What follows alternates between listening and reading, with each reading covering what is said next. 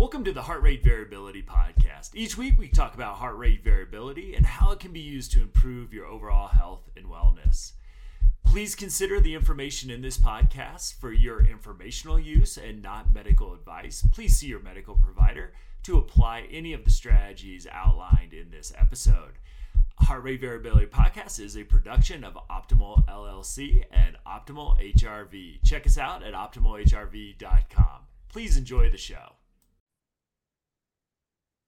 Welcome, friends, to the Heart Rate Variability Podcast. I'm Matt. I'm here today uh, with uh, someone that I've had the pleasure to get to know um, in my heart rate variability uh, journey, and really excited uh, to have Dr. Saul Rosenthal on the show today to talk about both his work in heart rate variability and a little bit, maybe we'll have a lot of time to touch on it, but uh, I'm really excited. And I, I, reached out not only to get Saul's expertise on the podcast, but also talk about his work uh, with long haul COVID uh, as well, because it's a topic I see popping up quite a bit. Um, and heart rate variability seems to be a good metric to use with this population. Uh, so excited to have Saul's expertise on the show to discuss that. So, Saul, before we get going, uh, just a, a, brief introduction of, of you to, to our audience.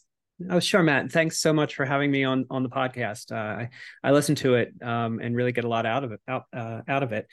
Uh, I'm a health psychologist. I'm I'm in the Boston area, and I've been practicing over about two decades or so. Um, started as a research psychologist and then retrained as a clinician up here in Boston. Uh, really focused on health, what's now called health psychology. Uh, it was behavioral medicine um, back back in the day. Uh, and I trained at at the Cambridge Health Alliance, which is part of, of uh, the Harvard Medical School uh, in their behavioral medicine. I eventually went back there. I actually w- worked there as uh, their training director and and um, biofeedback coordinator. Mm. so I've worked in a few different healthcare um, settings, both primary care and uh, uh, specialty care uh, veterans veterans administration medical centers uh, as well as uh, primarily right now I'm doing private practice. I, I do some some teaching and, and supervision, uh, mentoring uh, for people getting trained in in biofeedback. Um, I I, uh, I, I do host a podcast as well. Uh, this is for the the Northeast Region Biofeedback Society. I should put my plug in for that. And that's absolutely healthy brain, healthy brain, happy body is what we call it. So that's in its second year now. Awesome! Congratulations for getting to year two too. Uh, as yes. as I always like to remind myself, most podcasts don't make it past episode eight. So uh, exactly. Uh, well, hey, I appreciate you being on here, and I, I'd love to know obviously health psychology a lot of ways that heart rate variability might fit into there but when did you sort of uh, come across heart rate variability and how have you really integrated it into your uh, thinking obviously as a biofeedback practitioner it's a big part of it now but i'd love to just hear a little bit about your journey uh, sure. with um, discovering heart rate variability and then how it's sort of been integrated into uh, you know your your work on health psychology well, I was fortunate enough that as a postdoc at the Cambridge Health Alliance, we were trained in biofeedback. Oh, that's and awesome. This was um, 1999, 2000 ish. Uh, so, at least in the US, heart rate variability had kind of come to the US um, uh, with Paul Lehrer brought it in nine the early 90s went to russia where they were using it um, so i was trained it was part of of rbci training as a postdoc. So I, I, have certainly been known about it and used yeah. it for, for many years. And clearly, it's you know it was very clearly a, a powerful approach, um, and primarily I think for the same reasons it still is. One, it's compared to the other uh, modalities, it is relatively easy to change yeah. because it's all respiration driven, and it has such a powerful effect on lots of different conditions. Uh, in fact, I think, at least in my mind, and, and I, th- I, hope within the larger healthcare field, I think things like heart rate variability help us to think more about uh, conditions. Well, less less about them diagnostically and more about what it means to be dysregulated. Yeah, I think yeah, that's been a really yeah, absolutely. And so bringing us then to you know you know in, in a great workshop at AAPB I was able to, it was one of those that I got caught in the hallway and had to like poke my head in and uh, mm-hmm. wished I could be two places at once but uh, I, I, was so intrigued I really wanted to to have you talk because long COVID long haul COVID um you know with with the interactions I have you know through optimal with people who are looking uh, I, I I, I would say the word desperation is not too strong for some of the folks that that I come across. It's it's frustration would also be another word of why do I still feel like this? Um, and you know we're we're we're seeing uh, this kind of devastating effect, and it obviously it hits everybody a little bit differently. Uh, the severity of symptoms but just kind of love to say see kind of uh, your thinking around heart rate variability heart rate variability biofeedback and uh, kind of our evolving understanding of this condition um, mm-hmm. kind of uh, just kind of throw it out there generally is how do you conceptualize this and then you know where where's the role heart rate uh, you know uh, biofeedback heart rate variability biofeedback might play hmm. I well the long COVID issue is is complex, of course. Uh, it, complex medically, it's it's complex psychosocially, um, since there are all sorts of thoughts and feelings about it. It's complex medically in part because there are over 200 potential documented symptoms. Yeah. Uh, and so even even even sort of figuring out what it is is difficult what it primarily seems to affect is uh, pulmonary functioning mm-hmm. uh, seems to be a major one. Uh, also cognitive functioning those are sort of the two, two of the biggies. Uh, a, a, large proportion of people who who seem to have long covid also show dysautonomia of some sort or other. That is the autonomic nervous system is dysregulated and that often shows up as POTS uh, i think about 80% uh, the statistic may be right. 80% of people with long covid have um, postural uh, tachycardia pots.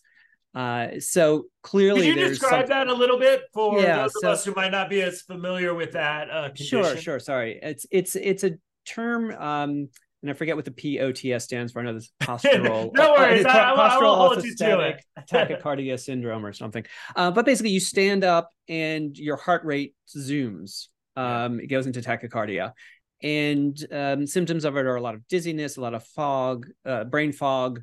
Uh, but it can it can be so bad that you it's hard to stand up and walk around. Yeah. Uh, so so it's it's a it's it's a symptom uh, or a condition itself that can be really problematic. So obviously there's an autonomic component to it. And anything that has an autonomic component, heart rate variability is a, is a really nice intervention to try out there.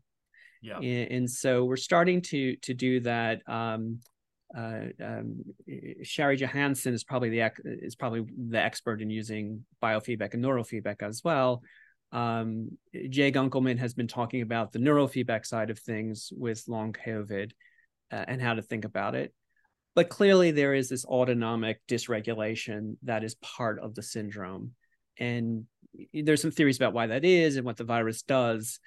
Uh, but basically, it seems to, to really um, upend people's autonomic functioning. So we see a lot of this yeah. tachycardia, um, might see uh, a certain amount of just general dizziness, hyperventilation, sorts of things.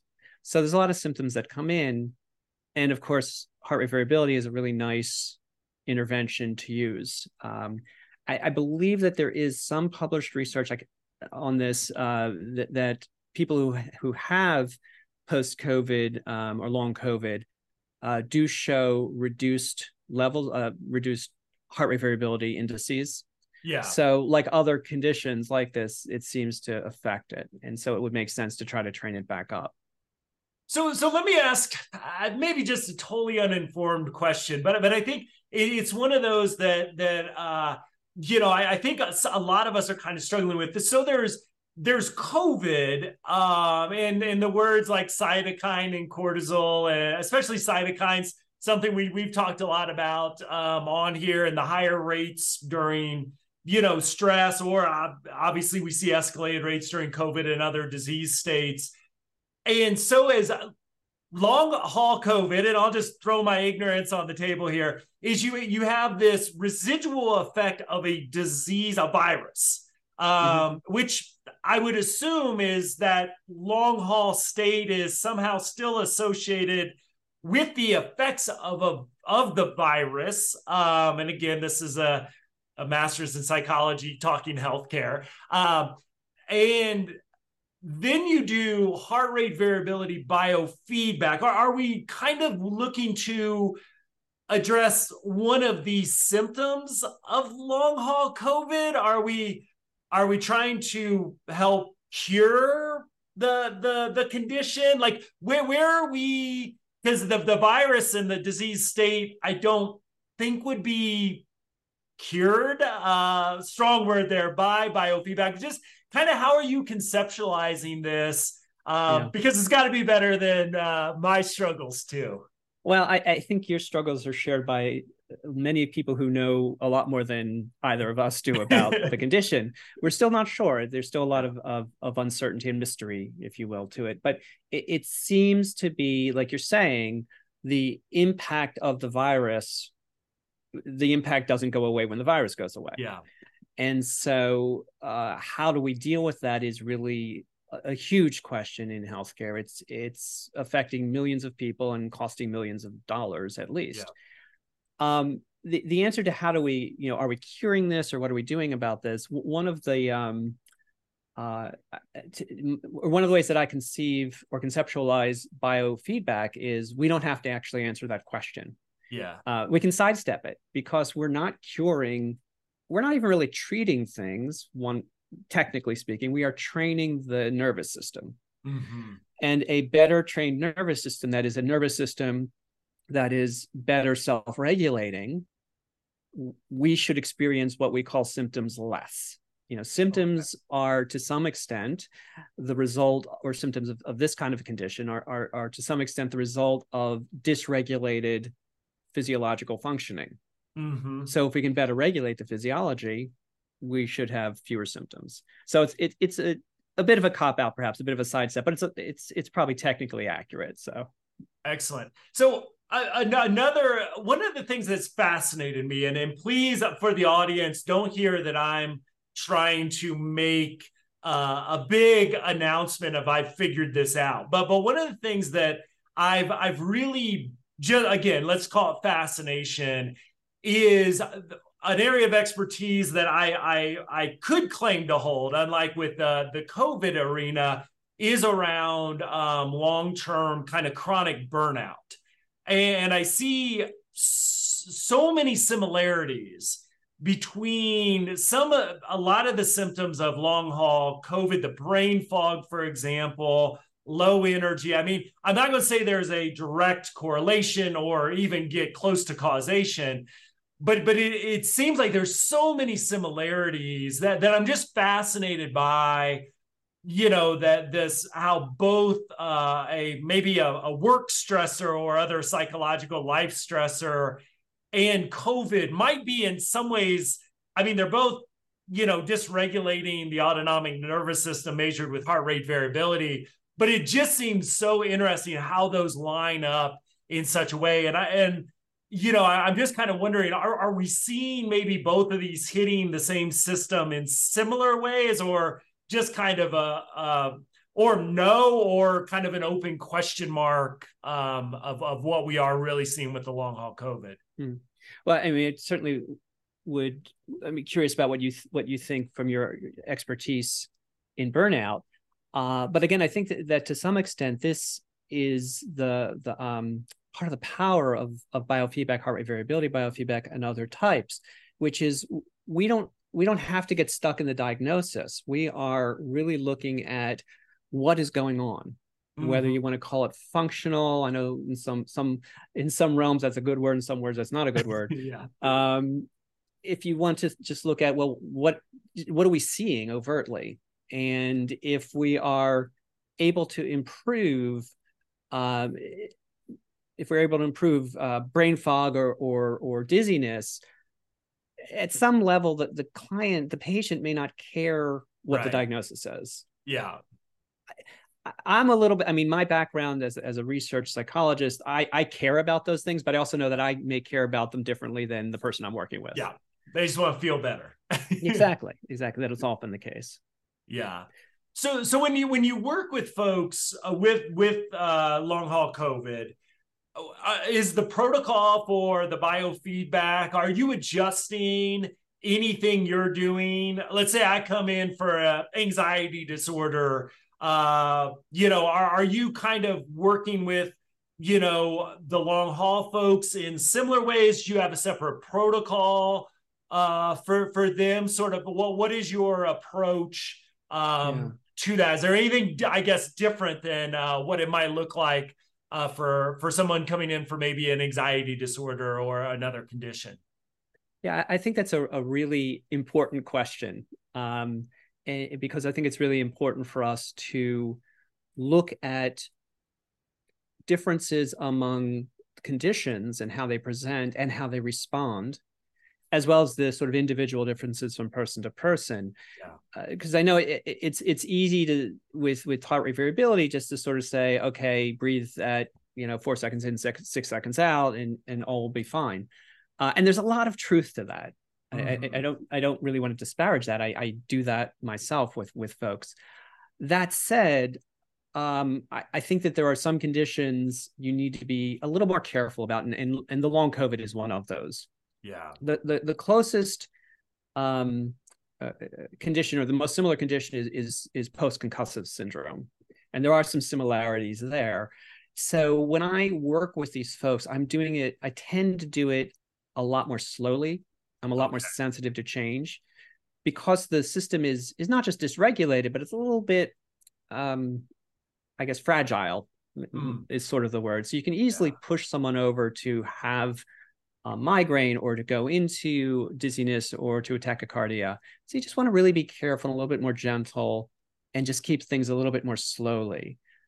So, so with these folks, I'm not just doing heart rate variability. I may be doing other types of biofeedback. I'm often often doing neurofeedback as well because there are so many cognitive effects. Yeah. But these things all work in conjunction, or you you want to use things that work in conjunction. And so And I- just yeah, go slowing ahead. it down. I, Yeah. I was just going to say, just slowing it down. So do you are you gaining any insight when you bring the neurofeedback piece in, into this? Like, are are you seeing I- just any insight? Let me just put it that way. Like again, for a, a disease state that we're still trying to figure out, um, are you are you seeing when you combine that with what you're getting about heart rate variability with biofeedback? Does that add any insight to the brain fog um, and other things people are are experiencing? I would argue it does. Um, I, I don't think there's I don't think there's data out there. I think there's some thinking about it. Um, and again, sort of going with the idea that it's similar to concussion, in which there is issues with nutrition and blood flow uh, Hmm. within the brain, which may lead to the migraine, it may lead to um, uh, some of the brain fog and, co- and cognitive dysregulation. But some of that is because of dysregulated autonomic functioning. And so the way that we think that um, heart rate variability may be helpful is that it it sort of sets the stage for the neurofeedback in some ways, in that it starts to calm to regulate that ner- nervous system, and so we may be able to be a little bit more efficient with the uh, with the, the the neurofeedback. So you know, as you probably know, there's there's more neuro tracks going from the heart to the brain than from Yeah. the brain to the heart. So there's a lot of information that the autonomic nervous system is sending upwards, and that's important. Yeah, fascinating. So, uh, I mean, I I, just think I I could I, I'm going to need like a week or two to process it before, like you know, looking at long haul COVID uh, and concussive symptoms in seeing very similar stuff on on neurofeedback. I, I think it's just I mean it's absolutely fascinating in in so many ways. Um, you know, and I, think hopefully give some of the patients who are dealing with this some some some way to conceptualize something that I don't think the medical industry has def- given them. We don't have concrete answers yet, but that Yeah. that similarity um, ha- has got to at least give some because I think we all know what a concussion is. um, whether you've experienced it or not, uh, to be. So I, I just find that absolutely fascinating that a virus can lead to very similar uh, symptoms of that. And, and again, the pathophysiology is probably different. Yeah. But for what we're doing, I think it's it's a useful model to follow. And so I think when we use heart rate variability, thinking about it as stabilizing a nervous system that's a little shaky is really helpful. And I think that really helps the patients because that's their experience is that you know, life was fine. They got this virus and now suddenly they can't walk out the door yeah. without falling over because of dizziness. And so it's really, uh, it, it just has such a big impact on people's lives. And we can offer this intervention, which is relatively, and emphasis on the word relatively, um, easy to engage with yeah. and can have this really uh, profound effect. Awesome. So this is a very in the weeds question, but but I, I got I'm just fascinated with it as we look at you know look, establishing folks resonance frequency breathing, which I'm assuming you do uh, mm-hmm. with, with when you you bring them in. Are, and just for our audience that might not be familiar with that term, and and Saul, jump in here as, as you have more expertise of this than I do, but really looking for like what breathing rate really peaks uh, their, their uh, low frequency or their heart rate variability in layman's terms. So we're looking at that breathing rate that you know uh, best you know you know increases their heart rate variability that they can use then in their own practice you know, I, I just I'm curious, and and this may be a question without an answer, but if somebody in like with long haul COVID, might we get a different resonance frequency, a different peak, you know, because of that disease state than they would be maybe before they had COVID. And mm. if that makes any sense, are we because I yeah. yeah. I don't I'll just leave it at that because I, I I just feel like does that change maybe where that breathing rate is and would that adjust over time where normally i believe we say with resonance frequency we don't see much of a change with adults typically um you know do, do you is is that even a good question to ask i guess um i think it's a good question to ask i don't think we have the answer to it because okay. we don't have pre and post. I mean, I think what what people like Paul Lehrer would say is it doesn't really change much. Yeah. Um, but that said, what I do find, and, and again, there's no data on this, it's just my clinical experience for what it's worth, is that uh, people who have long COVID find it harder to tolerate slower breathing. So there, mm-hmm. I'm thinking of a, of a of a patient I was working with in in particular who um, uh, who the the um, resonance frequency that is the the, the frequency the respiration rate that sort of optimizes heart rate variability yeah. as you were saying was about five and a half breaths a minute and sort of the rule of thumb is six yeah but the, they couldn't tolerate breathing that slowly yeah so i'm not going to tell them to breathe more slowly than they can tolerate i won't right. see them again it won't be helpful so but th- that is interesting found, that that was yeah. still even though they they had trouble tolerating it, was, it Right. That that would probably support Paul's, you know, sort of. I think so. I yeah. think so. Uh, and and so again, that that that sort of falls into to my idea of you just need to be a little bit sensitive, a little bit more sensitive than you typically would be with these folks, that they just are having a harder time than even they understand until they start doing it. Yeah, absolutely. So, I maybe the most important question is what what are some of the results that you're seeing from this as, as you have people go through biofeedback just I, am very fascinated with you know what what are you what are you seeing as folks go through go through treatment so what i'm often seeing with success is the the dizziness starts to go away first that's often the first thing that happens and then you start to see how connected dizziness is to so many other things including anxiety which makes yeah. dizziness worse so it becomes this yeah. feedback loop so I'm often seeing uh, improvements with dizziness. There'll be some uh, improvements with sleep, uh, with functioning in general, the, the, sort of things you would expect to see yeah. With, with heart rate variability. You know, again, we're, we're trying, we're stabilizing the autonomic nervous system, and they're starting to get a little bit more functional. There's there's a lot of other things going on with with long COVID that um, they may need more treatment for. Sure. Uh, as I was saying, there's pulmonary issues. Oftentimes, there there's brain issues that we're not entirely clear about. But it's again, I, I think of, of heart rate variability often as setting the stage for further intervention and treatment for these complex conditions. So there's yeah. obviously many things you just use heart rate variability for. You know, this this may maybe one of them for some people, but I think for the majority, they're going to need other interventions. Okay, that that's that. I think that's really critical too, because again, regulating a dysregulated nervous system, whether that's by a psychological stress or trauma or a, a virus or an infection, you know, I, I, think that that's you know as as a key component to that healing for folks. Um, and I would imagine I I, I wondered if more of a, a question is you're giving people something to do that is at least helping which my my conversations with individuals who are struggling with this is again frustration hopelessness despair uh, you know of of nothing i'm doing is helping so at least helping to be part of that healing process has got to be a, a tremendous uh, tool to to help people with. I think that i think that's really um, hits hits the nail on the head. These are folks that like you're saying they, they don't really know what's going on and the, the medical um, fields don't either. You know, you do have long covid clinics but most of them are really either just trying to treat specific symptoms as they are typically treated or trying to get people into research so we can understand better what's going on. Right. Uh, and so it's it's very frustrating and frightening. Uh, you know i work with people who've lost their jobs who who yeah. they're they're just in really dire straits. Yeah. And they were so, totally functional before.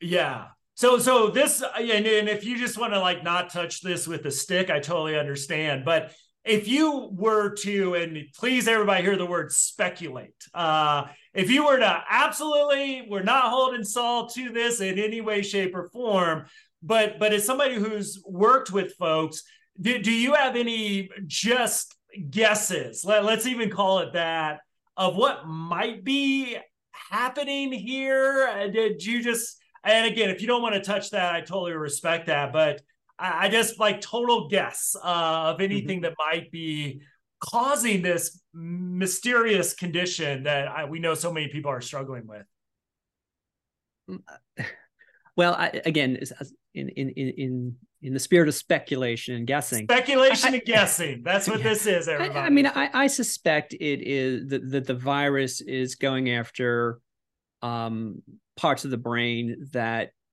uh, that the sort of rhythmicity parts that drive the autonomic nervous system hmm. uh, I, I, suspect that's part of what's going on uh, whether that's directly going after those parts of the brain or secondarily to other problems. So again, reduced nutrition and blood flow to to sort of the rhythmic, um, where the, the sort of or, or origins of the uh, autonomic nervous system. That would be my best guess, but it is a, a guess without a lot of yeah uh, not just data but not also not a lot of expertise behind it which would somewhere again just as a speculation with a concussive like sin i mean that would right. that would at least make you know logical sense um, mm-hmm. as a guess, uh, which is all what we're talking about. This. Any other just insights that we might not have uh, covered? I don't want to. Ma- I want to make sure I don't leave anything on the table um, uh, with this. Well, about long COVID, I suppose um, it's it is a condition that is very complex, uh, and and like so many of these other complex conditions, it can range from minor annoyance to really life altering. Mm-hmm as providers, uh, I think that it's an area that's very worth learning about. Yeah. Not just because it's interesting, but because there are probably hundreds of thousands of, if not more, people who have this condition. They may not even entirely know it. Right. From the sort of client side of things, as frustrating as it is, and, and it, it is beyond frustrating to try to deal with, applied psychophysiology has something to say that's worth saying. And at the very least, the do no harm yeah. uh, it, maxim is is certainly followed. But there's there's a lot of at least anecdotal and more and more empirical evidence that heart rate variability and other sorts of uh, bio feedback interventions can really be useful for this condition. I love that. So I can't let you go here without asking my favorite question to folks like you who have who have been working in this field long before I even heard about the term heart rate variability. Uh, so, so such an honor to to ask this question is, I you know you've obviously seen the field develop for decades now, and, and I kind of wonder. I, I think that what you're doing right now in this whole conversation is a great example of okay, you know, we have this tool. Here's a condition. Let's try to apply that tool to this condition and getting some really good results from doing so. As somebody who's been a, a pioneer working in this field, has seen it evolve over the years, have been has been a teacher uh, to so many of us. Where do you see heart rate variability, heart rate variability biofeedback going in the next five to ten years as as the world is coming into to to your realm and more and more people are, are hearing about this and getting excited about it uh, where, where do you see us uh, uh, going uh, with, with this concept you've been working with for decades mm.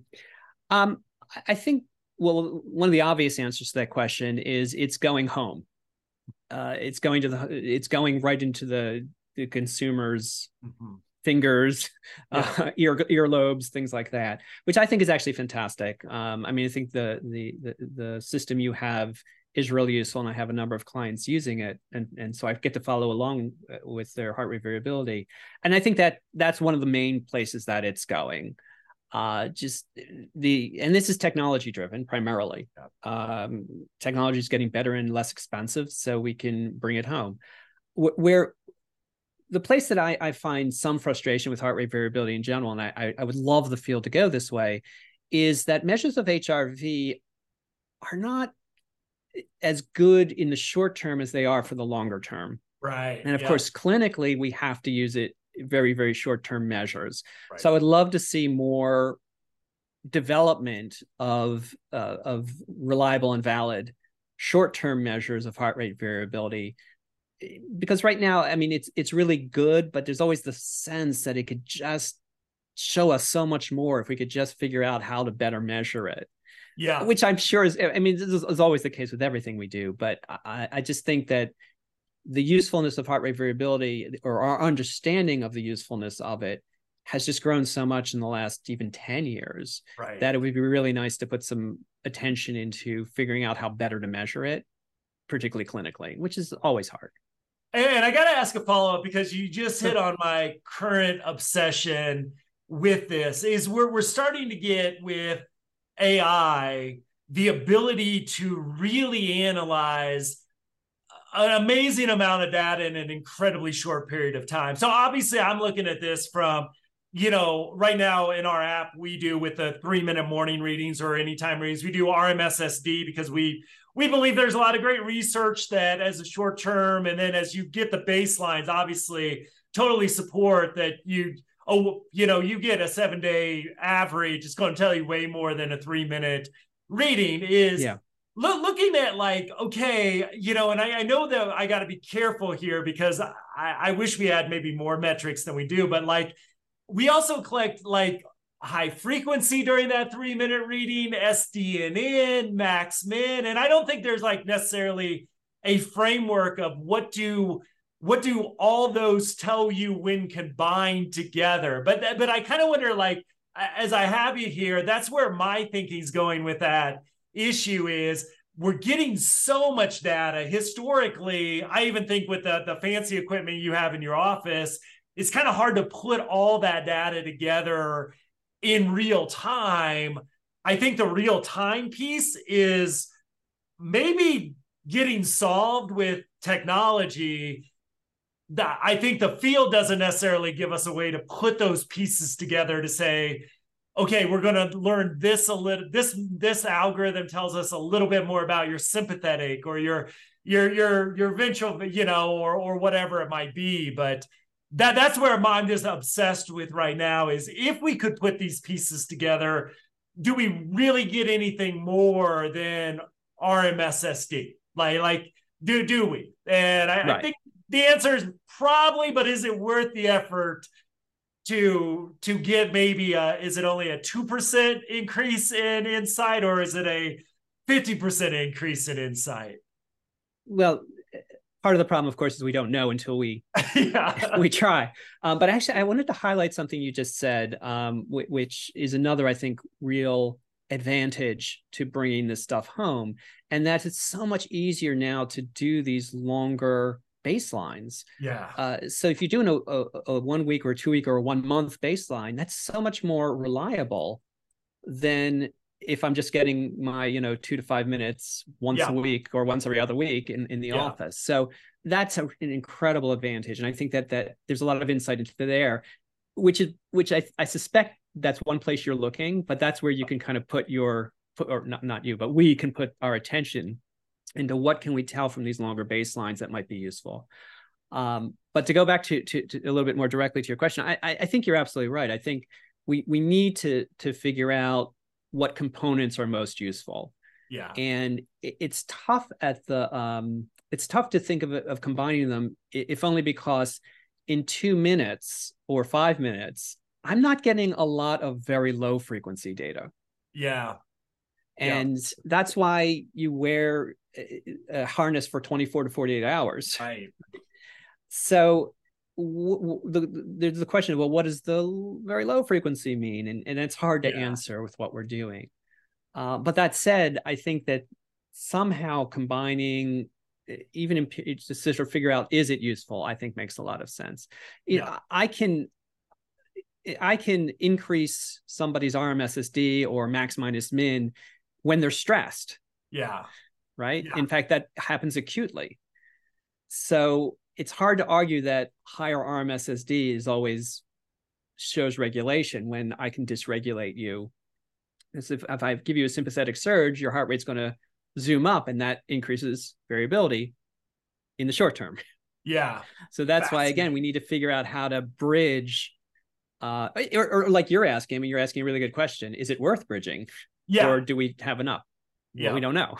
yeah. So that's, that's, but again, that's, that's, um, smarter minds than mine are, are well, like yours are, are looking at it. So well, I, I don't know about that, but uh, I'll take the compliment. Uh, well, I, I'm just it's been a pleasure because you know, like I said, I've been like really fascinated uh, with how heart rate variability, uh, biofeedback, and just the tracking as well with long haul COVID. Um, I think uh, our field is now really I, ideally positioned uh, to to really have a major impact. And I love I love the fact that folks like you see this opportunity of using your expertise, your knowledge to really uh, hey, may, maybe we have a solution to part of this problem. May, maybe again, cure is too strong of a word, but to give help to regulate that nervous system, I'm sure for folks can be like they get, even if they get 20, 30, 40, 60% uh, improvement in symptoms uh, that can that can keep them employed, and mm-hmm. it's such a a huge, I think, very interesting piece. So, my friend, uh, there there's always an invitation to come back as, as your work that. progresses. Um, I've been a fan of yours uh, for since we first met. So, uh, anytime you have any insight, uh, please feel fr- uh, free to come back. And uh, I, am glad I'm uh, in your journey and a fellow passenger along with you on this. No, and I, and I appreciate all the work you you you've been doing. Um, I, I think your system is, is, really good, and and there are there are a lot of you know uh, systems for home use and that use smartphones technology, but I, I really like the the model you've put together. Uh, and if I could just put in one more plug. Yes, please do. Um, and and this is actually primarily to the clinicians and other healthcare professionals, although although others may be interested. That that is um, uh, the, the, Association for Applied Psychophysiology and Biofeedback (AAPB). AAPB. We publish a uh, manual, a, a, book called the uh, Evidence Based Practice in Biofeedback and Neurofeedback, and the new edition has just come out. So go to aapb.org and order it uh, and it's uh, you know particularly useful for those of us who do the work. Uh, it's always it's sort of the closest book to my hand. I'm always grabbing it. but it's also i think really written each chapter is sort of a brief summary of the data and the evidence that biofeedback and neurofeedback may work with a certain certain condition and there's it's the last edition was 2016 uh, it's the size of it has much more than doubled uh, and there's many more heart rate variability there's a lot more heart rate variability research so there's a lot more evidence showing the effectiveness of heart rate variability. So I would really uh, urge anybody who's interested to go grab the newest edition. And um, disclosure, I, am an editor. I've written a couple chapters. There's no financial interest, but Inna Khazan is the lead editor in that in that book. So yeah, I, I, I, was, I was just before before you came on, I was like. I, I was wondering how could I get all the editors on a podcast episode well, to talk uh, about that. I had a, had them on uh, the uh, Healthy Brain Happy Body podcast, um, so you can at least listen to them. Uh, yeah, maybe we'll, we'll, put a, maybe yeah. we can put a link to that in the oh, show notes to always to, nice to get folks there uh, and, and promote that as well. Because hey, if you've already done it, uh, let let's just send them there. So well, it's it's it's always good to do it more than once, I say. But absolutely. Well, so we'll we'll, we'll put some information in show notes. Like I said, we'll get that link to that specific podcast um, and other links uh, and information about Saul. But I, I really appreciate your time, my friend. Oh, uh, absolutely. this no, has been. I know we've been trying to get this interview scheduled for a while, and uh, um, I just I just appreciate you and your work um, in this topic because I, I one of the reasons I besides just your expertise is I know I have a I have a lot of conversations that include this issue, um, both from the professional and the people that are struggling uh, with it. So uh, I was so happy to get your voice on our podcast here. So um, and again, we'll, we'll get show notes and everything at optimalhrv.com. Um, Saul, thank you so much for your time and uh, just want to appreciate everybody for tuning in. Well, thank you all for inviting me.